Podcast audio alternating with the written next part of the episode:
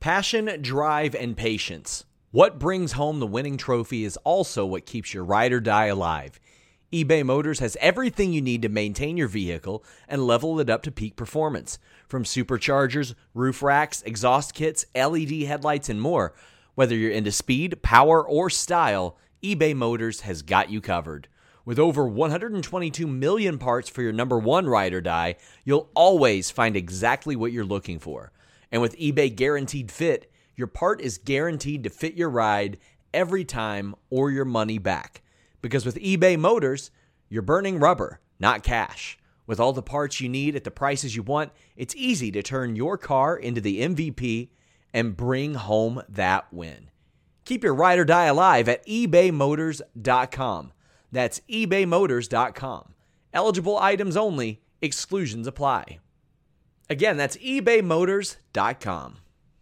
BetMGM has an unreal deal for sports fans in Virginia. Turn $5 into $150 instantly when you place your first wager at BetMGM. Simply download the BetMGM app and sign up using code Champion150. Then, place a $5 wager on any sport. You'll receive $150 in bonus bets, regardless of your wager's outcome. And if you think the fun stops there, the King of Sportsbooks has plenty of surprises in store. Check out daily promotions, same game parlays, live bets, and so much more. Download the app in Virginia today and get $150 in bonus bets instantly from your first wager. Only at BetMGM. BetMGM and GameSense remind you to play responsibly. See BetMGM.com for terms. 21 plus only, Virginia only. New customer offer, subject to eligibility requirements. Rewards are non withdrawable bonus bets that expire in seven days. Please gamble responsibly. Gambling problem? Call 1 800 Gambler. Promotional offer not available in Washington, D.C.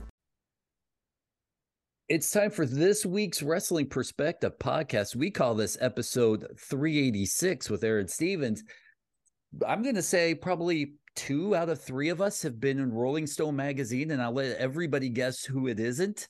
Uh, Lars Frederiksen, Dennis Farrell, Aron Stevenson, Wrestling Perspective this week. Aron, thank you so much for hanging out. We have like a million questions for you. We are so excited to have you on. Hey, I am uh, truly honored to be here. Like I said, this is uh, this is really cool for me, and you know, just uh, getting to it. Uh, because you get to meet me, right? I mean, of, of course, yes, yeah. of course. Yeah. Even though I you're mean, just on the little screen, right? I mean, it's just a virtual meeting, but you know, whatever. I'll, I'll take it. Nonetheless, yeah. nonetheless. Hashtag 2020, right? That's whatever.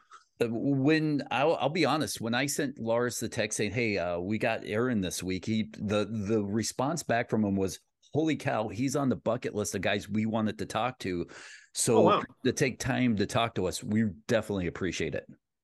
No, I mean I'm I'm truly honored, seriously. So thank yeah. you guys. It only took 386 episodes, and I'll be honest with you, you were playing hard to get. Mr. 386. That's my. You know what? I, I should change my little. If I well, you know what? I'm. I don't want to get out of the Zoom, but I, I think it should be hashtag Mr. 386. Uh, and yes. the next time I come on here, if, if you'll have me back, depending it's on how this show goes, it'll be 386 one, wins by count out. I love it. I love it. Well, listen, uh, NWA is coming to St. Louis August 26th, I believe it is. Uh, really excited. That's kind of where I grew up, one of my hometowns.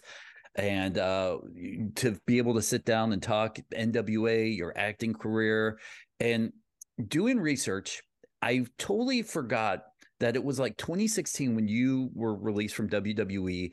You enter this whole new world of wrestling. And looking back at that, I, I you look back at rose colored glasses, at least I do, because you think the industry is what it was now then. And you have to take a step back and remember, like, AEW wasn't there. I think the indies were just starting to heat up at that point in in that time. You were a guy that always takes uh pride into uh creating characters, evolving yourself. Now you hit this market where I maybe maybe looking back at it, I can say it was like a beer wrestling market.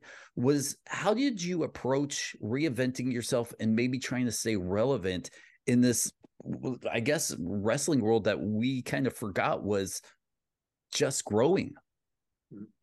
Um, you know, it's funny. That's a it's an interesting time in my life because um, you know, at Impact, I um and I really had no desire to, but like they reached out to me shortly after I had left WWE and, and I had gotten a fair amount of press um from leaving WWE, like more way more than I thought, um, which was very flattering.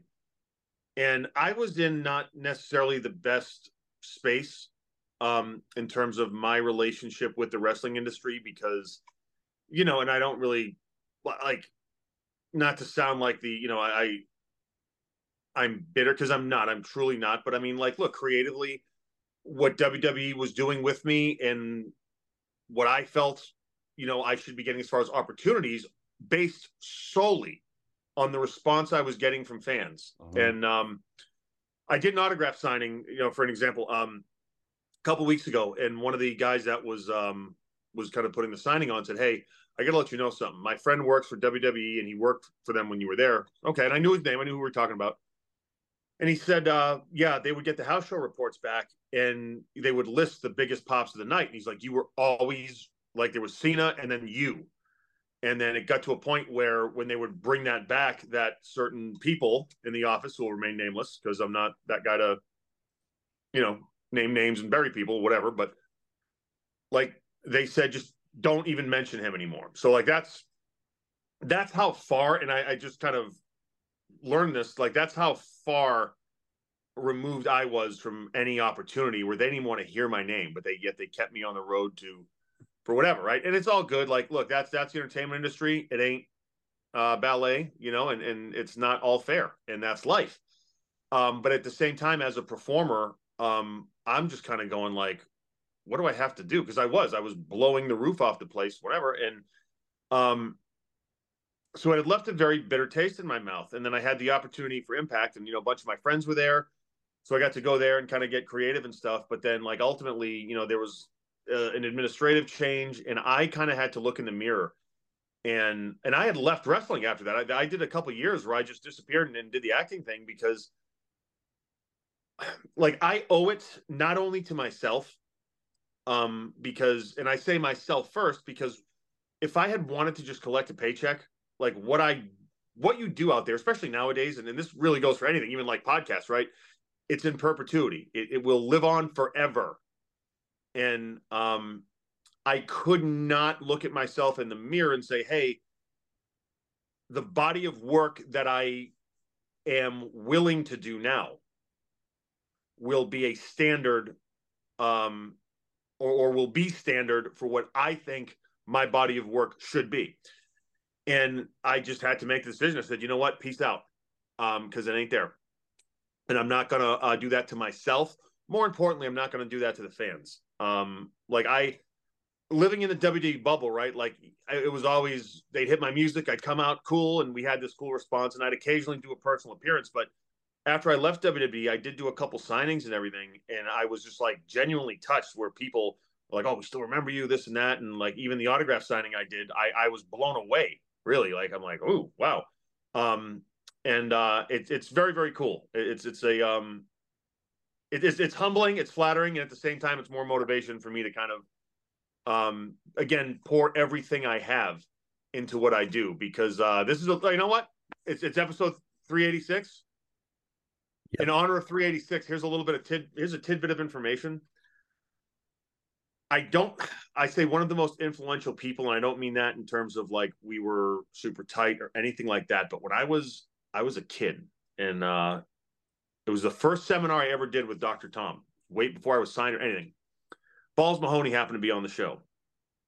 And Balls Mahoney said, and I I didn't I didn't understand it like I do now. But he, he gave an amazing piece of advice. He goes, Every time you leave the ring, you should be a little bit blown up, no matter how good a shape you're in, because that way you knew you gave those people everything you had.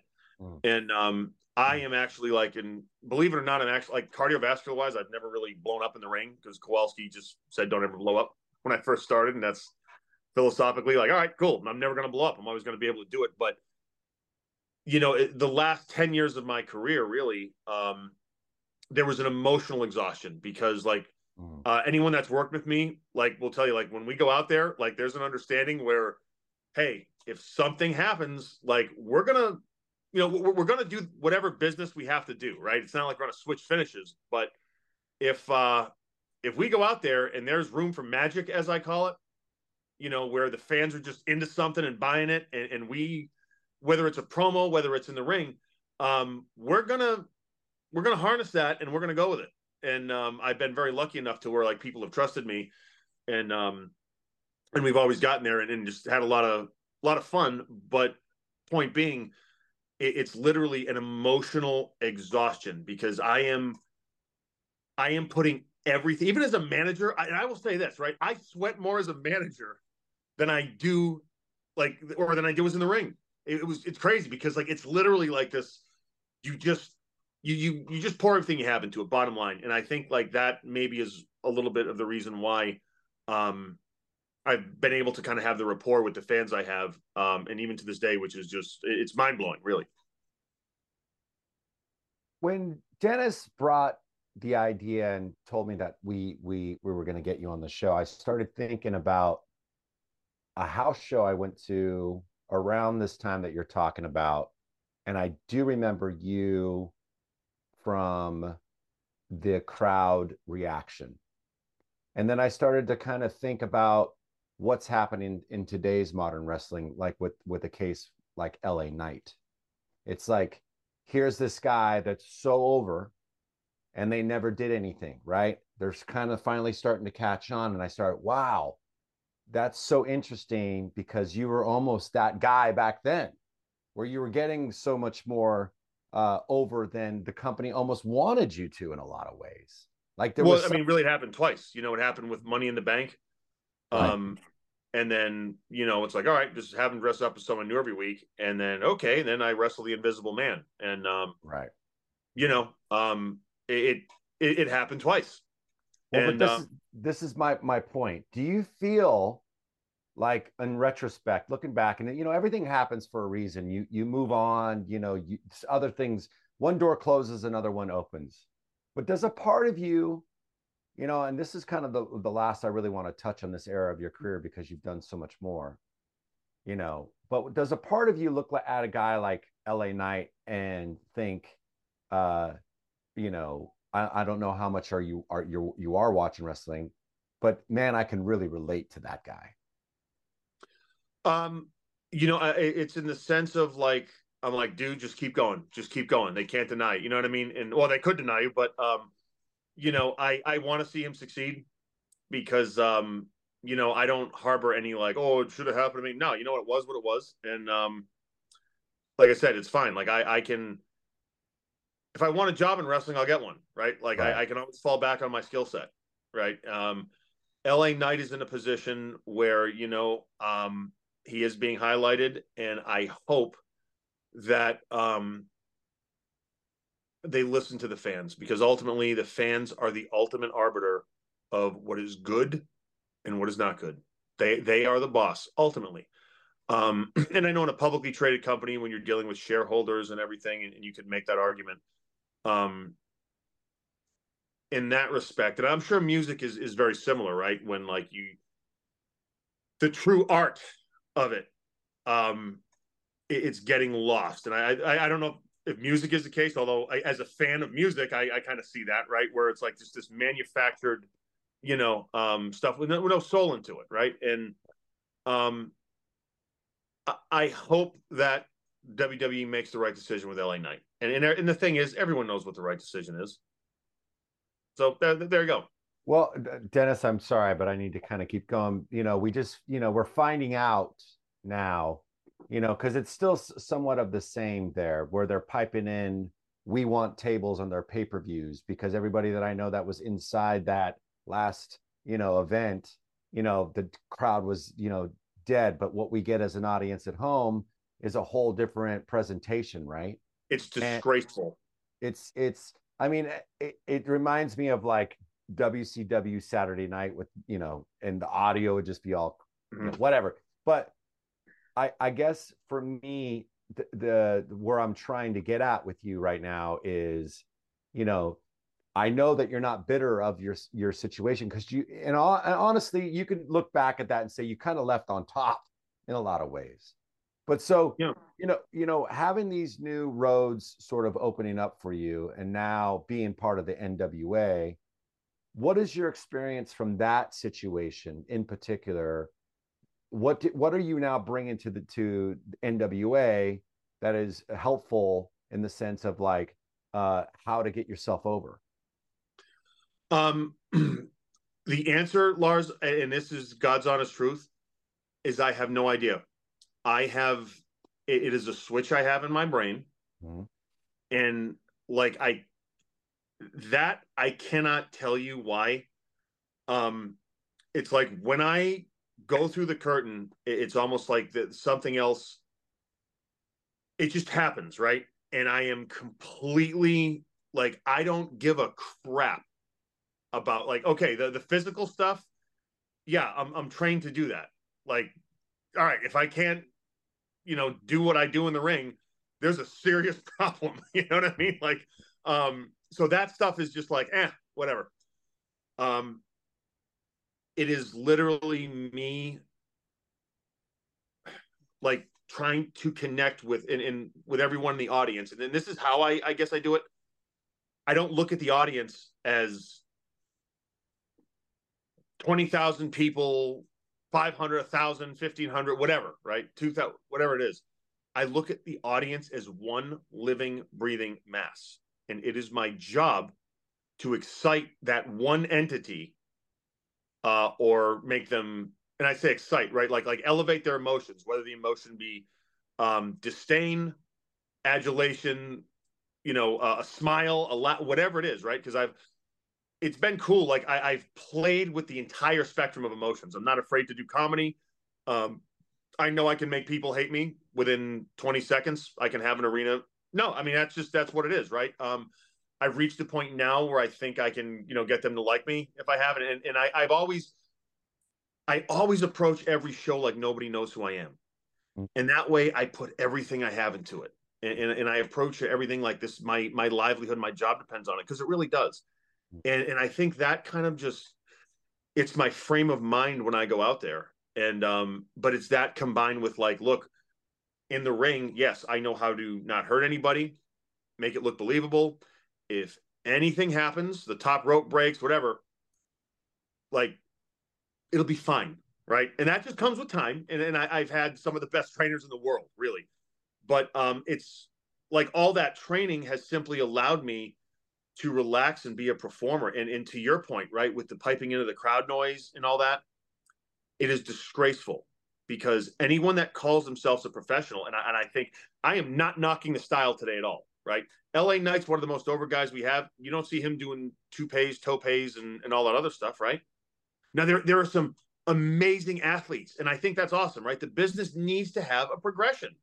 Sure. However, what we have seen now we have sacrificed the soul of what wrestling is and, and, it's like music right We're like people are sitting in a board of oh yeah they do this this is cool we could and no one cares people are popping or they're cheering for a move not the person because if they cared about the person in the ring you wouldn't have to pipe crowd noise in and one of the things i am completely confident whether it's a manager or a performer if you put me out there you know, unless you tell me to do step A, B, C, D, which actually that happened before. I'm not going to get into it, and I still found a way. But, um, you know, I will I will do what needs to be done to ensure that everybody is is rocking one way or another, and um, and that goes to your dance partner too, right? I mean, um, I've worked with some very good people. Um, I've really never had an issue with anybody, um, because again, like I'll make a decision, but and I'm not trying to sound whatever. You know, trust my personal life and everything else. I have so much. I got more issues than Rolling Stone,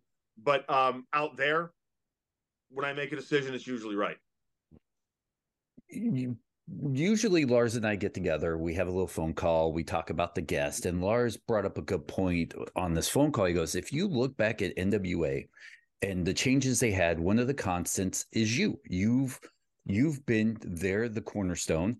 And I was like, "Ah, "Let me go back and look." And then you kind of look through the rosters and the months and the dates, and you go, "Holy shit!" You know, it feels like this company is being built around you without everybody saying this company's being built around you. As the guy that is kind of the center or a cornerstone of this this company do you notice that? Do you take that in? Do you take any like extra responsibility on yourself? Uh, no. No because uh, I,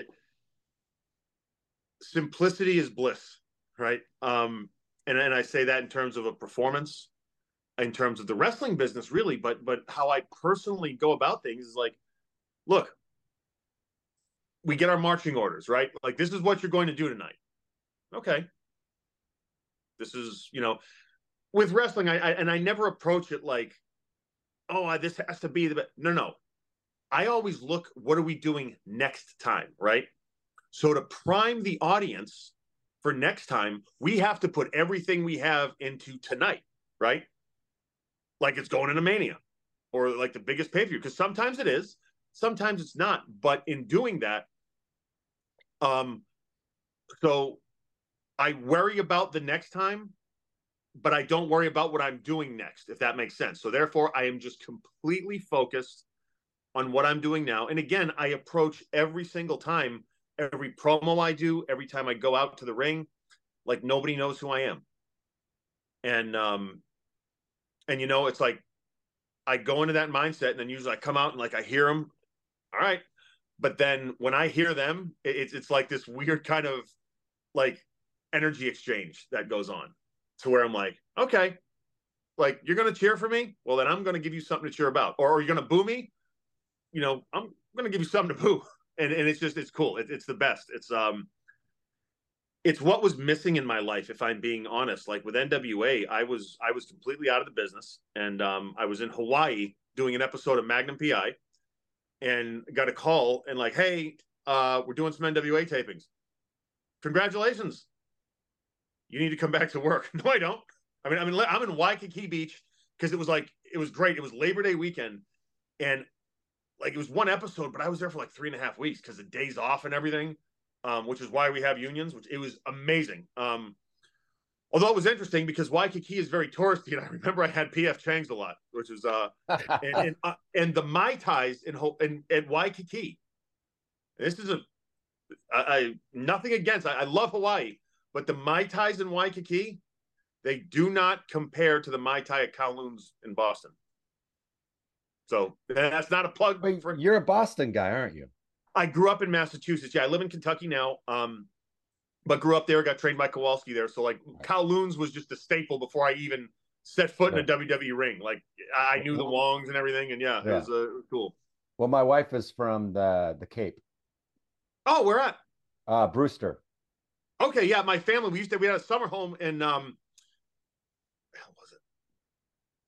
Dennis. Born in Brockton. Dennis, yeah, Dennis. it was real, on the inside of the Cape. Yeah, yes, yeah, yeah, so it was cool. It's Dennis is close to to to Brewster. Route six. Yeah, exactly. yeah. We all I have started... a Boston connection because I was born in Brockton. Yeah. So, oh my god! Well, wow, cool, very cool. Yeah, yeah. Awesome. So we're we're, we all we all got a we all got a connection there. Um, well, you know, one of the things I always wanted to kind of ask is because you come from the WWE, you know, that's kind of where you really cut your teeth. There's a certain kind of booking style. There's a certain kind of expectation. You know, then you go out to the Indies, you land yourself in the NWA.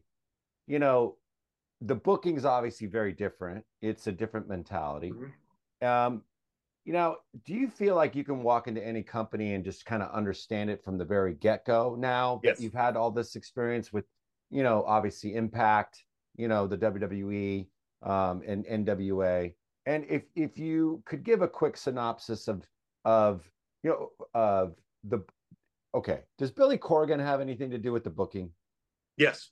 Okay, so now, when you guys are working out the show and working out, you know, whatever is going to happen or whatever, how is it different from your ideas being presented over here up north and where you're at right now? Is it a very drastic difference or is Oh it... yeah. Okay. Oh yeah. Like up north, you know, things are laid out. Um one of the things promo wise, I will say that I am eternally grateful to Vince and again, I'm just being straight up right now with this, is several times the writers would hand me like, oh, this is your promo. Now I, I've worked with some amazing writers.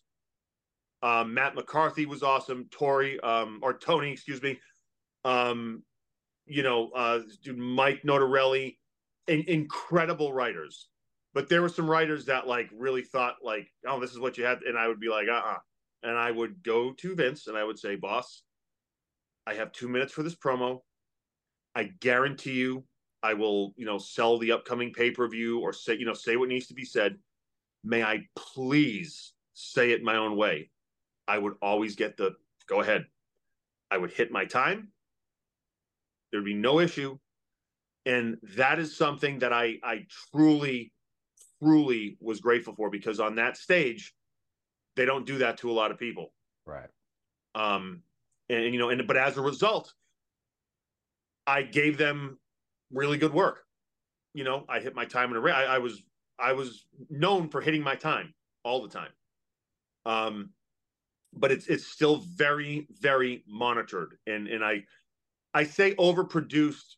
Look, not a lot of talent likes to go into business for themselves, or they're just simply not good enough to be able to go out there, rock the place, be in control enough to tell your story to the second on live TV, make everything look believable. Like there's a lot going on there, right? Now, on top of that, you're in your underpants and whatever in front of 20,000 people. Um, that's my comfort zone. That's my happy place. Um, but you have to do it like that, right? Because it ensures quality, right? And it ensures the execution of the vision uh, with Billy and, and him and I, I mean, I, have never had a relationship with a boss like I had with Billy because like we, and, and he, he's somebody I consider a friend. Um, but it's just like, Hey, you're doing this today. Yeah. Great. See ya. Awesome. And like, yeah. it's it, like he, he trusts me immensely. And, um, and you know, it goes two ways. I trust him because we talk about different environments. Like I've worked in environments where it is absolute chaos, where nobody knows what's going on. Um, I've been ready to go through the curtain and they say, oh, switch your match or doing this, that, whatever, right? We can do that. I don't, who, who cares? Um, to your first question or second question, like going into any environment, do I feel I can adjust? Yes, absolutely. I, I feel it, it is what it is. You get the lay of the land. And look, at the end of the day, all it is is like, all right, they're gonna at some point hit your music. You're going to go through the curtain and do the best you can to, you know, in line with the the creative vision and the audience's um entertainment. Right? That's all. That's all. It's it's not rocket science, really. And I, I've right. I've kind of maintained that calmness. And it's funny because some people like in the back, like if if someone doesn't know me, um, they can think I'm very like lackadaisical and I don't care and this and that um, because I'm like, oh yeah, whatever. But and, and it's funny, this happened multiple times. Like once they've gone out there, they come to the back and they're like, oh my god, whoa, and like yeah, you know, like there's no need to discussing things for five hours. Uh, you know what I mean? Like, let's do it like the pros do it. Yeah. Because let, let's let's be pros. You know, I mean, it's no different, right? I mean, yes, you have to rehearse certain things, right? Of course, right? Like as a musician, right? You you do what you got to do, the sound checks, all that, but then like you've done it long enough, it's like, no, all right, it's it's yeah. time to go to work, yeah, kind of deal. Sure. Yeah. Sure. You know, looking at your career as a fan, and uh, I had my fanboy moment before Lars got here. So, you know, sorry, buddy, you missed out on it. There, there were uh, tears involved. I'm kidding. I, yeah, I cried like a baby. Sure I was like, was tears and hard-ons. It was, it was like the Beatles. He felt like he just came to America for the first time as a screaming little girl. I passed out in the crowd. It was crazy. Smelling salts, but uh, to bring it back, uh, I looking back at your career, you were always the guy that was like you you made it to the top. You and you never carried that big prestigious belt, right? Mm-hmm. Is is in your mind the fact that you made a living does that make it a successful career or are you like you know what i would love to have been the guy to carry a company as their face champion or heel champion, but the guy. Do you how do you measure your the success of your career?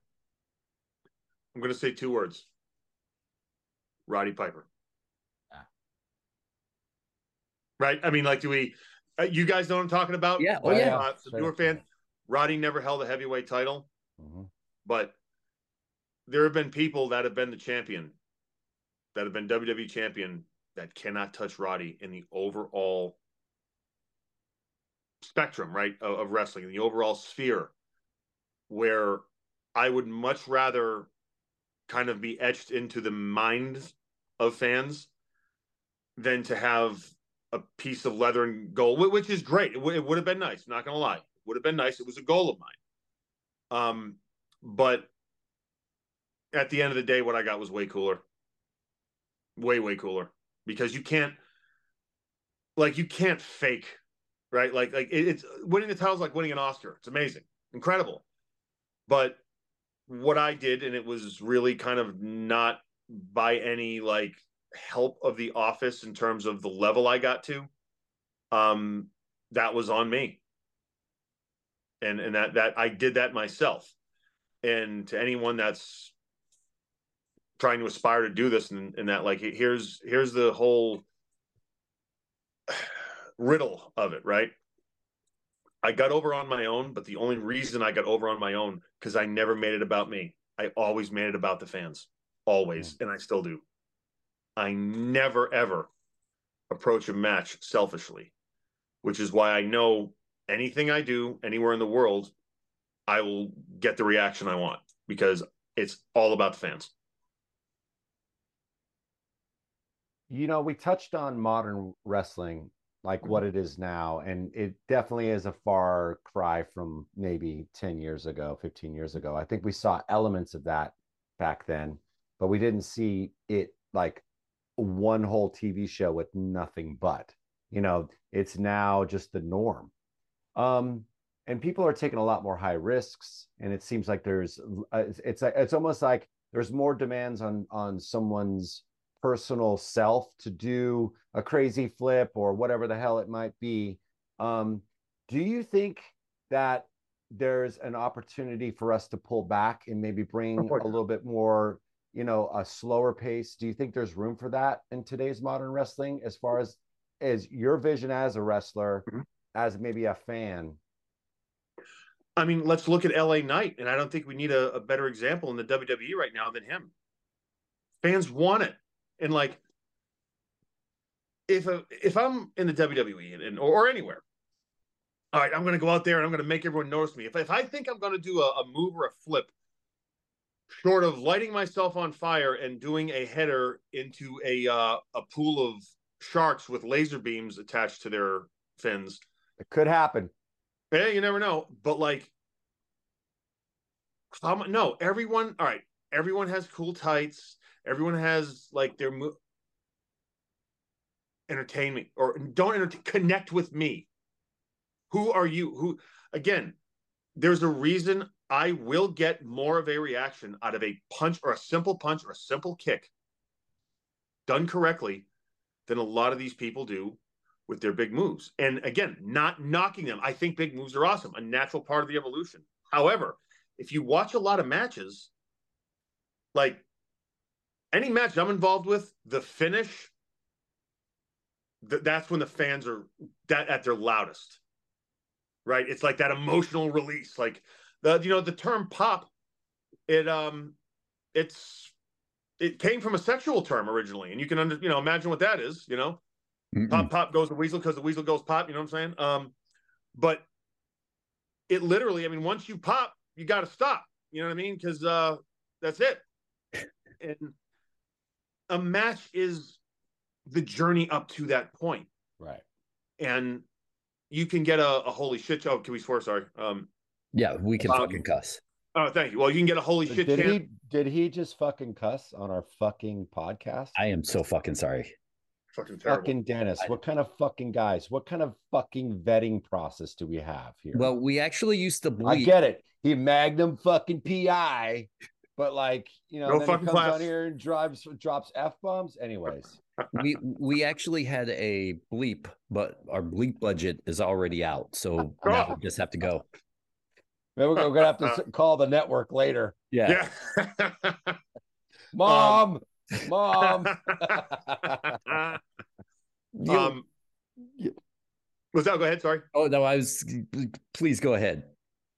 Um. So no, it, it's essentially like like I said with anything else. Um.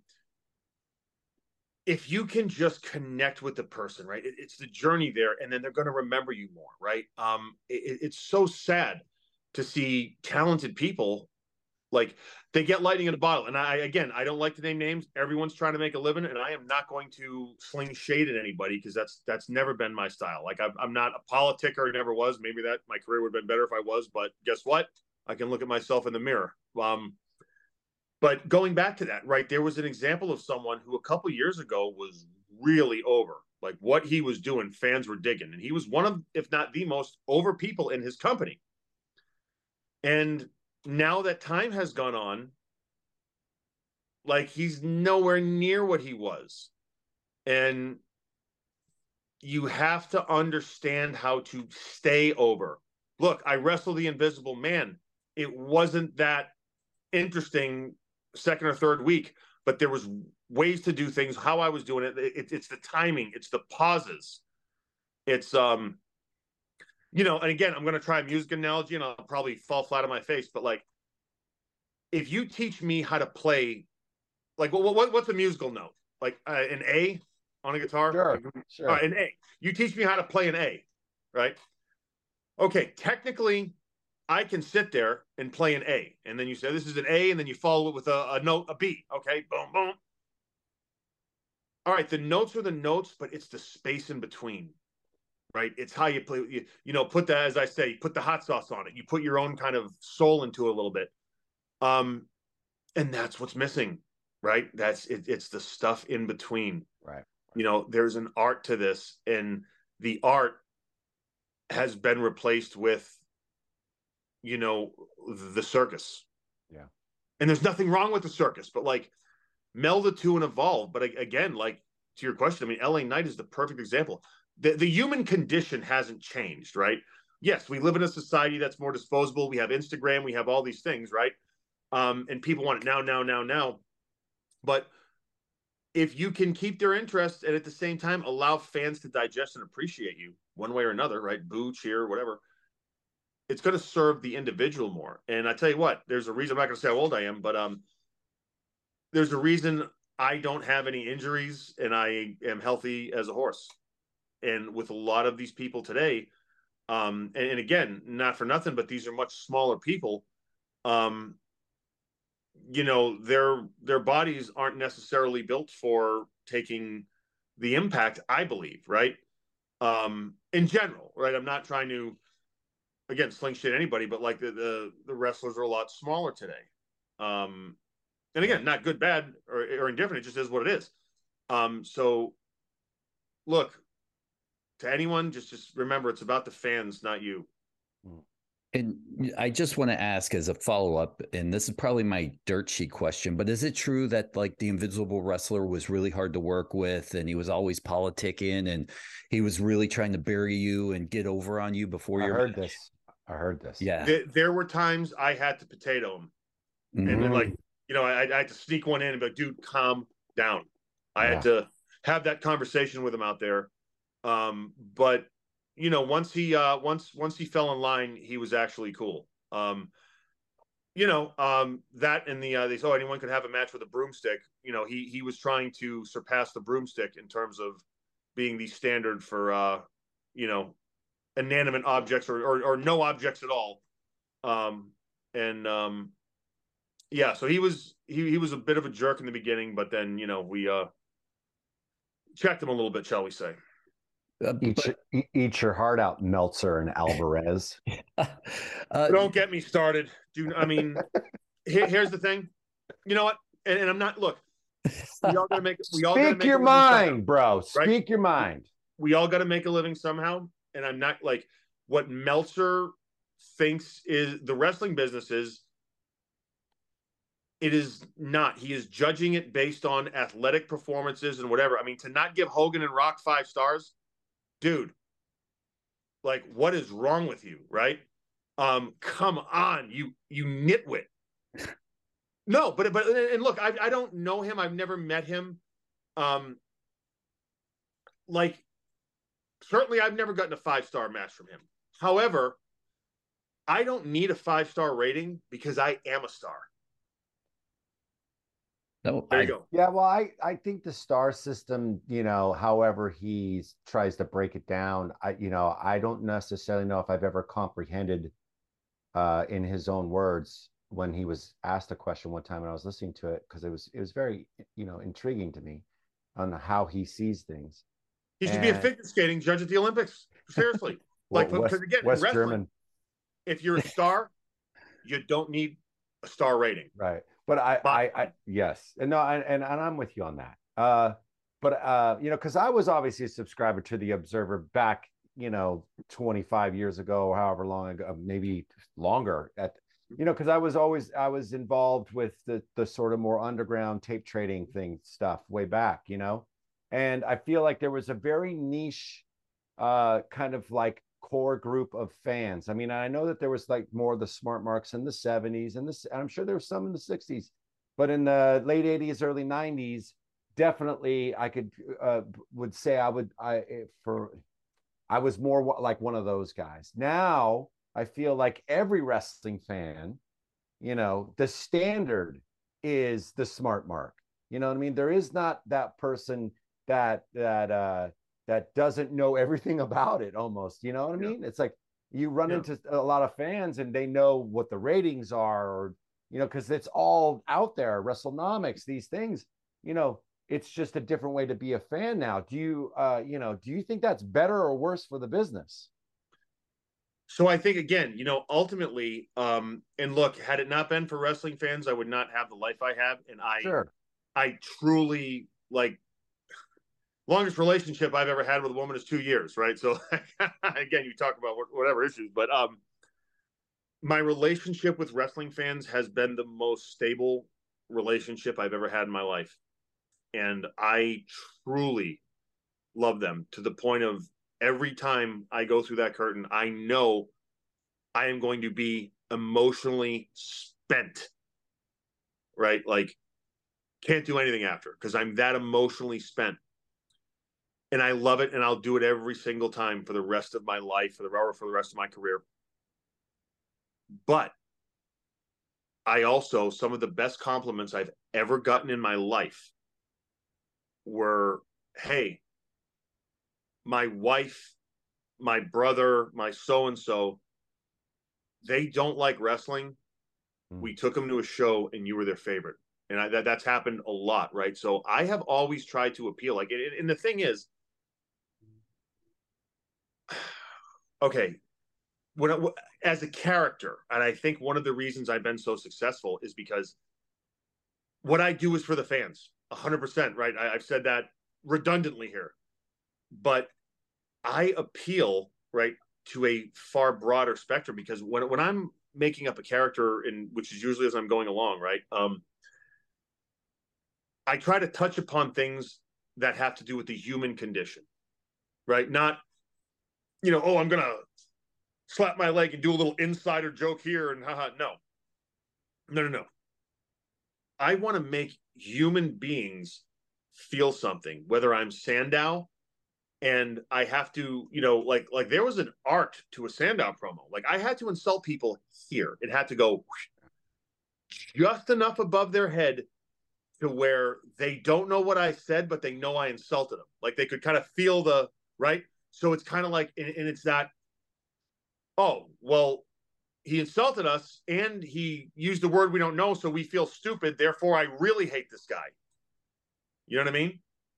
And it was like that double kind of. And then I take off. I had the pink and everything, and I I was. It wasn't the fact that I had pink and purple on. It was the fact that I was oblivious. Right? Because I never like sold a pink. You know what I mean? I never did like any kind of sassy movements or anything like that. No, it was I was oblivious to it, and and that was like that's how you play that, right? And then so like those layers, like the the the Mizdow, right? No, it wasn't me goofing. No, it was me. It was a sat. It was satirical. It was like you're going to, and the New York fans, the Philly fans, they're the first ones to like have it catch on. They got it. Like you're going to use me in this way. Well, guess what I'm going to do now on your TV show? This. Which was never planned. I just started doing it one day, right? So like, but the thing is, I did it not to like, and it wasn't born out of like, oh, I'm gonna get them back. No, no, no, no. It was born out of like, let's give something to the fans that they're gonna remember. Let's give them their money's worth and then some. That's all. And that that's any company I work for. Like, I mean, I'm a very loyal soldier. Like, you give me my marching orders, they will be executed, and you know, usually expectations will be exceeded. And whether I get opportunities past that point, that's really out of my control. Hmm. I, I know we're going to be wrapping this up here in a few minutes. I got a few questions. I know Lars does too, but I want to bring this back to like the very beginning of this interview where you were talking about this dark time when you left the mm-hmm. Federation. What was that moment where you rediscovered your love for wrestling? And I'm maybe I'm putting words in your mouth or assuming that you lost that love for wrestling. Oh, I did do you remember what what brought you back to it because at least for me it sounded like in uh, every interview i've ever heard that you were kind of really done with it you were you were ready for this next chapter whether it's acting or working in an oil change place you were just washed your hands of it yeah because it's funny like i'm not a lot of wrestlers will take that payday but i i'm very much i view this as an artist and i will like i i don't care when it comes to when it comes to certain things that a lot of wrestlers do. Um, but um, no, I, I, can pinpoint it for you. Um, the question mark, uh, Josephus, uh, Joseph Hudson, and NWA. We were friends before that. Um, and he was, you know, we met at Impact. Um, he was a part of the original NWA, or not the original, but the the new era NWA, the the OG new era. And um, Billy goes, "Hey, I'm going to put you and Josephus together. We have a character called the Question Mark." Okay. We were sitting in the stands in Georgia Public Broadcasting, and, and he's like, Well, I got the tights, and it's this and that, and this is, you know, it's going to be retro and blah, blah, blah. And, and, and, you know, we were very good friends. But he asked me, he goes like, What do I do? And I just said, You are going to be a karate master. And he kind of looked at me, he's like, Should I get a belt and a gi? I went, No. You are going to parody the era that people associate with the NWA. Dusty circa 1982, right? All that that kind of stuff. Um, we're going to play this as straight as possible. This is not we are not going to be goofy. Okay? Because if you're goofy, yeah, it'll we have to play this like this is exactly who we are right? And yes, it's going to be comical. My God, if you looked at us, I was in a karate suit with my belt and one of the I had the world's biggest black belt, as I say. I was like one of the the length of the belt was like 10 feet long or something. And I had a third degree black belt and I put the three stripes on it. That all evolved. But originally, he was going to be like the guy that they bring in from Mongolia to work Dusty. You know, he they bring him in, they build him up for six or nine months. He has a big program with Dusty and he goes away. But the buildup is he's got the big you know the the secret Mongrovian or I'm sorry Mongolian fork or the Mongolian spike, and um, and so we, you know, go to Billy. Hey, um, what do you think of this? He goes, we should invent our own country. Okay, so right then and there he comes up with Mongrovia. Well, Joseph's brother was a graphic design artist who came up with the flag. And then we just like it literally just took off into a thing. And i said look i i do not want you to think i'm politicking or anything but this is how you play this character right? If we're going to be together and, and it was like in a, a, situation similar to me and Miz where they hated me but they loved him right. So he's an immigrant now that i'm taking advantage of him. And i'm, I'm like shystering him out of his money. And i go you're going to say one word. Every time I say karate, you have to stop me. And you physically do it with your hand because fans are going to know what's coming eventually. So I'm a third degree black belt in karate, and he'd stop me. And he'd lean over and he'd karate! And he'd say it like that. And then pretty much after like the second time they saw our act, everybody was chanting that. And uh, you know, I said, Well, Joseph, guess what? You now can sell t-shirts. You're welcome. Um, but but he took that and he ran with it, right? And then he would call me and he would be like, Man, I just did a signing and like my line was longer than so and so, who was like one of the top guys uh, at the promotion at the time, and like he's like, I can't believe it. Like Sid's coming up to me saying it, and like everyone loves this. So this is crazy. And um, uh, through him, because when I was going through that dark period, he was there for me, right? And this is before I even knew I was ever going to come back to wrestling. Um, but through his perspective on the business, where this was all new to him, like I hadn't been seen in years, and I walked out, and the fans right away, right? Like, and I, it, it's something I had taken for granted, right? Because performance wise, yeah, I'm going to put every, but but I, I, had taken the fact that like, man, I, I have this amazing relationship with the fans, um, because like to me it was always just a one sided thing. Like I'm going to give you everything I have and that's it. But but like, they've always appreciated me and and, and like when he was telling me what he was experiencing, being over, really, and I'm, I'm going to call it what it is. He was over. Um, it it caused me to have a um. Oh, sorry, I'm going to call here. We're gonna just. There we go. Um, there we go. We all good? Yep. that Vince no? So, that was like, Vince uh, calling, right? Yeah, no. Oh. uh, yeah, definitely hit the, the mute button on that one. Um, but he he caused me to appreciate everything I had, and he caused me to kind of like I, view the business through question mark tinted glasses, as I and I, I still kind of say that to where, um, Tim Storm has a saying, "I'm grateful every time." Um, I I I, I appreciate everything now even more, um, and that's because of him. And like I I can look back on the career I've had and like some of the cool things that uh, have happened in my career. Um, and I, I, kind of look back and I I, appre- I have a greater and deeper appreciation for it because of him. And um, you know, he um he